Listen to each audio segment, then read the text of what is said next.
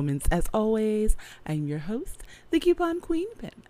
Guys, happy Friday, and you know that means it's time for another episode of a Kim's Convenience recap with myself and Angelica. So let's take a moment out, and we'll be right back.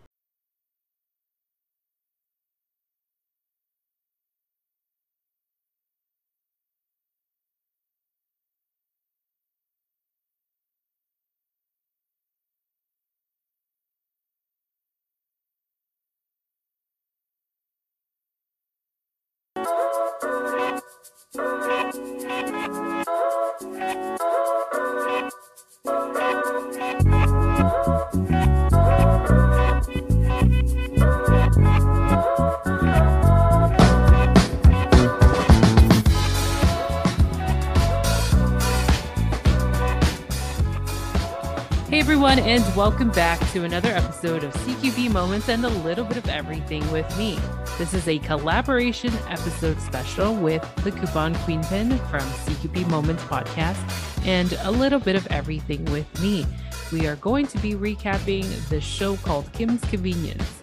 While running a convenience store in Toronto, members of a Korean Canadian family deal with customers, each other, and the evolving world around them. I hope everyone's having a great, happy, happy Friday from us to you. How you doing, Coupon Queen Pin? I am awesome. Happy Friday, everyone. Oh my goodness. So we're getting into episode what is it? 9 best before. Mr. Kim tries to prove that best before dates mean nothing. Mrs. Kim owns children embarrass her at the church bazaar. Okay. As someone, and if you guys have watched my Instagram, you know that there are food distributions that I do. Best before dates are a thing. They're not strict, staunch, straight on dates, but yes, please watch those expiration dates don't it is not a conspiracy. There are no lizard men involved in this. You know it's just it is a real thing.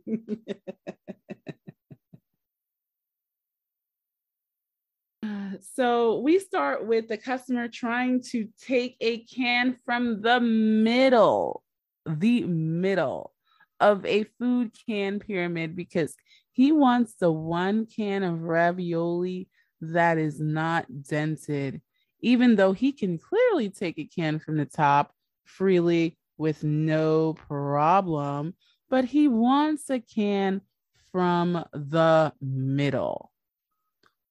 Oh my goodness. Like, what did you think about that with him sitting there struggling?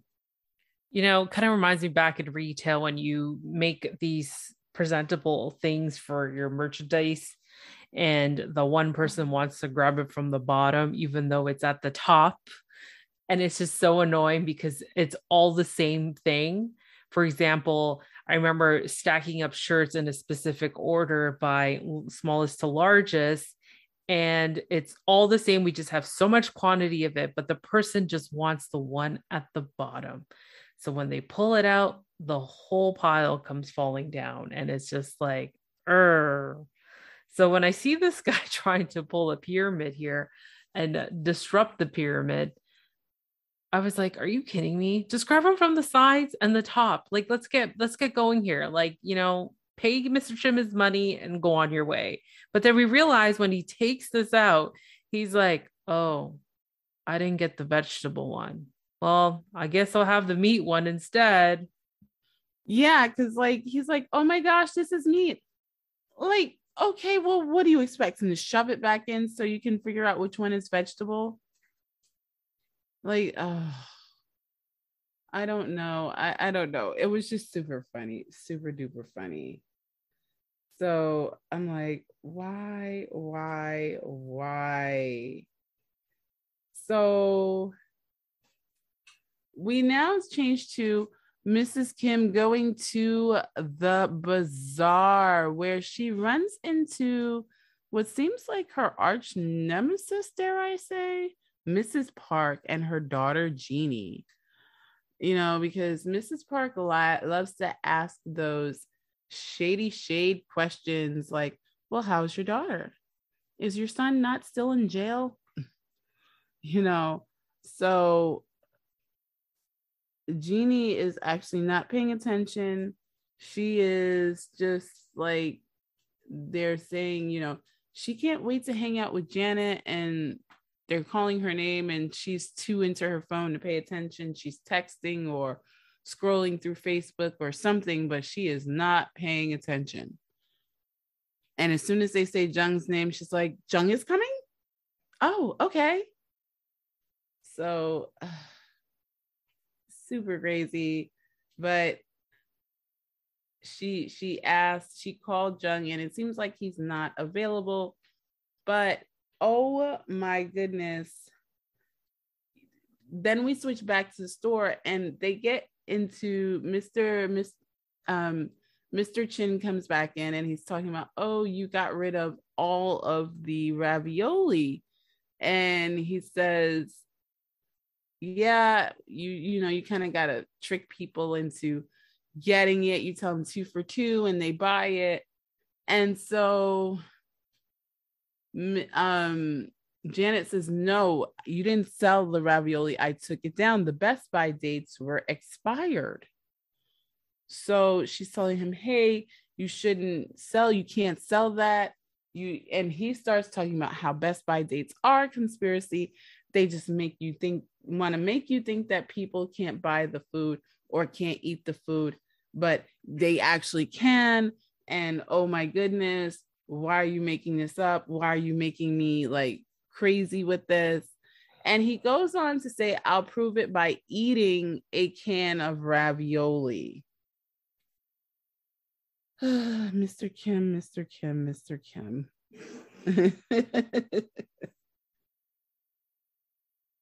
this is where we see Mr. Kim again with his stubbornness and not wanting to prove he doesn't want to admit he's wrong. So he decides to open this can of ravioli and get really up close to Janet's face and starts eating it. And I was feeling grossed out because you should heat that up but I'm pretty exactly. sure if they heat that up, it must have would, would have smelled. And he just takes it in cold. And I'm just like, I need to look away because I cannot look at this.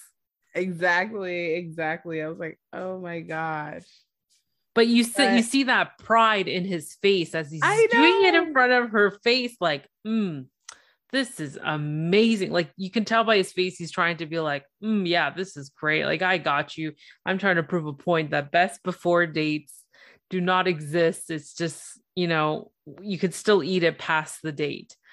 And, you know, he looking at her dead in the eye, like, look, I got you. I'm proving my point. Right. It's like, oh my goodness.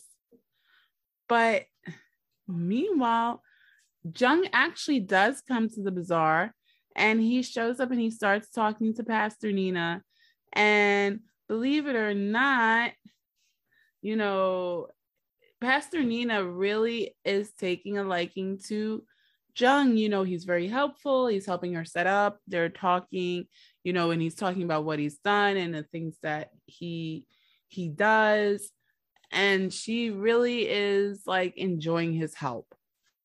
So the crazy part is Jeannie does find out that that Jung is there. She seems to have a crush on him. I don't know what it is with all these women having a crush on Jung. Like, is he just giving the whole vibe of like, yes, I'm the man? Right. like, okay, he's got Shannon over at the rentals car place. He's got Jeannie at church. Like, okay, the only one he can't seem to get it together with is Grace. I don't know. I don't know. but it's just like what the heck so it, it's it's Jeannie and Jung like are actually helping deciding to help to set up they go off somewhere and they're being looked for and all of a sudden they find that Jeannie and Jung have a flask. But before they can explain, of course, Mrs. Park is thinking that Jung is a bad influence on her daughter and how could she and you know all this stuff. Mrs kim is very you know very embarrassed. She doesn't know what to do. She actually locked jung in the room and and i mean literally locks him in the room. Um and she just walks away so he actually ended up getting out with the help of the janitor but he then later gets to explain to her, hey, it's not what it looked like. I actually walked in on Jeannie drinking and she handed the flask to me. And Mrs. Kim is like, Well, why didn't you say so? And he says, You didn't give me a chance to explain myself. You know, so which is how a lot of misunderstandings happen. But you know, so it's crazy because, of course, now Mrs. Park is, you know, your son is here and he's such a bad influence and he's such a horrible person. And he decides to stick up for, you know, himself and his mother's honor.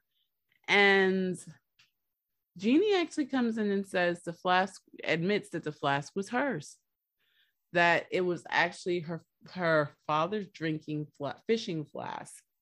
And she actually heard them coming and handed it to him instead of having it on her person. And what they saw wasn't what it looked like.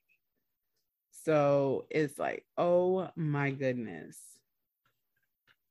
And but one of the things that um you know is everybody loves this dish that mrs kim makes called galbijim and she finds out that her dish is spoiled unfortunately because it takes so long to make. It and there are dishes like that that are that take so long to make that they can be very temperamental.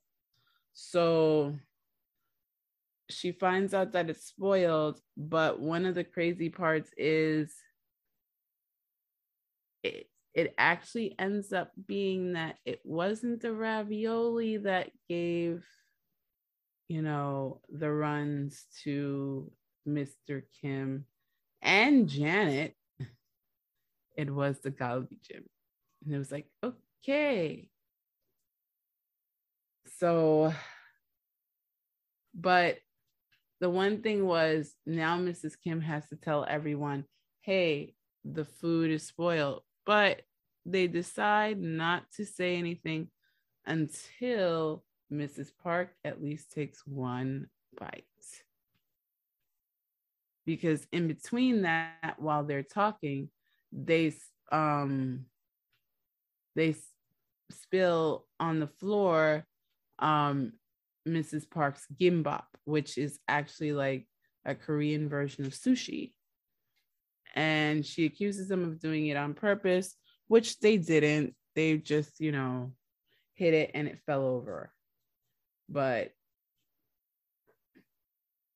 you know, it's so crazy, of course, because she wants to blame him, you know, you just want to make me look bad and and of course it's not that, but people can believe what they want to believe. So, yeah but they actually have that moment where they kind of feel vindicated because she's eaten the food and now they know kind of what's going to happen because Janet and Appa have called and said, hey, it's no good. but meanwhile, while that's happening, we've got Mr. Kim who's trying to put on a brave face saying, I'm okay. I'm not feeling, I'm feeling great because Janet senses that he's not doing too well. But Mr. Kim's trying to be like, no, I'm okay. She had to postpone her lab and she wasn't, she was starting to feel sick as well. So that's why she right. ended up calling uh, her mom to let her know what was going on. But with these two personalities, this other situation happens that they don't want to admit that they're sick, that right. they're okay, and then they can move on. But this moment, Mr. Kim actually admits to his daughter that she was right. Mm-hmm. And she gets this mm-hmm. like, oh my gosh, I'm not feeling well, but I have to pretend that I'm feeling great. And I'm, he's finally admitting that I'm actually right. This never happens. Yeah. Yeah. It was the craziest thing. She's like, no, you kind of got to document this. It's like, what the heck? Yeah. And I don't blame her because when you hear, when you, when you know someone is not going to admit to their mistakes and you hear that, you're right in this situation. She's like jumping up for joy. But then, of course, when they find out it wasn't the ravioli, it was mom's dish, then things change after that of course, you know, he wants to admit her to admit she was wrong. It's like, no, you were wrong. I was right. Like, oh gosh, of course. So he feels very vindicated. Like, oh my goodness, these two, these two, it seems like they're just going to to to be at odds. Yeah.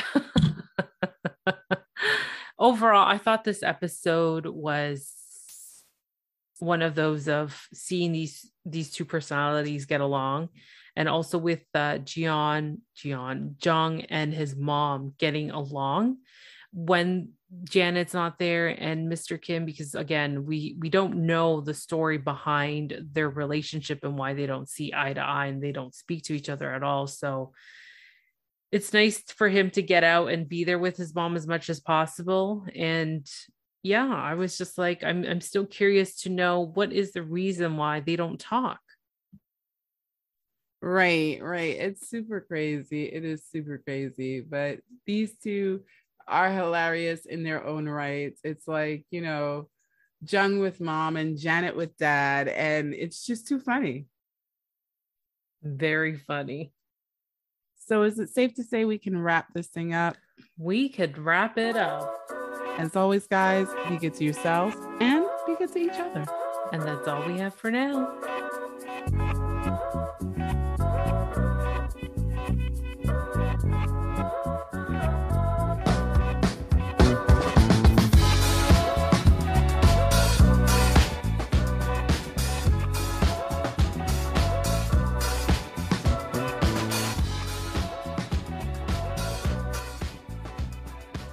So, guys, I hope that you enjoyed this as much as we did. What are you thinking of this show? Oh my goodness. Nine episodes in, right? So, who's your favorite character? Who's your not so favorite character? Let us know. You can always leave us a message on Anchor, Instagram, Twitter, TikTok, or Facebook. As always, guys, be good to yourselves, be good to each other, and happy shopping.